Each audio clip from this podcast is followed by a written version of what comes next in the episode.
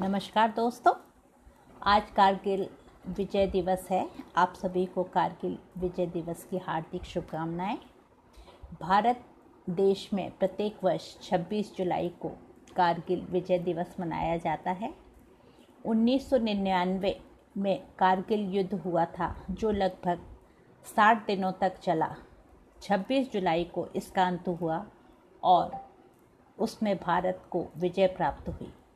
कारगिल विजय दिवस युद्ध में शहीद हुए भारतीय जवानों के सम्मान हेतु यह दिवस हर साल मनाया जाता है।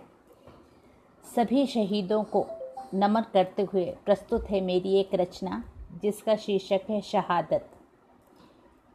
शहीदों की शहादत का, शहीदों की शहादत ना जाए बेकार। शहीदों की शहादत ना जाए बेकार। नमन कर, उनको हम भी करें प्रतिज्ञा। व्यर्थ न जाएगी। तेरी यू कुर्बानी, देशभक्ति की भावना। भरेंगे घर घर में और जलाते रहेंगे तेरे नाम का दिया। और जलाते रहेंगे तेरे नाम का दिया। ए शहीदो, तेरा शुक्रिया तूने वतन के नाम पर अपना सर्वस्व लुटा दिया। ए शहीदो, तेरा शुक्रिया तूने वतन के नाम पर अपना सर्वस्व लुटा दिया। आई है अब हम सब की भी बारी। आई है, अब हम सब की बारी देश की खातिर कुछ कर जाएँ, वतन के नाम पर जिएँ और मर जाएँ। देशों के नाम पर अब ना हो लड़ाई, देशों के नाम पर अब ना हो लड़ाई, ना बहे खून तेरा इस तरह जवानों, करना होगा हम सभी को इसकी भरपाई। जब घरों में सभी मीठी नींद सोते हैं, जब घरों में सभी मीठी नींद सोते हैं सैनिक अपने देश की खातिर जागते रहते हैं।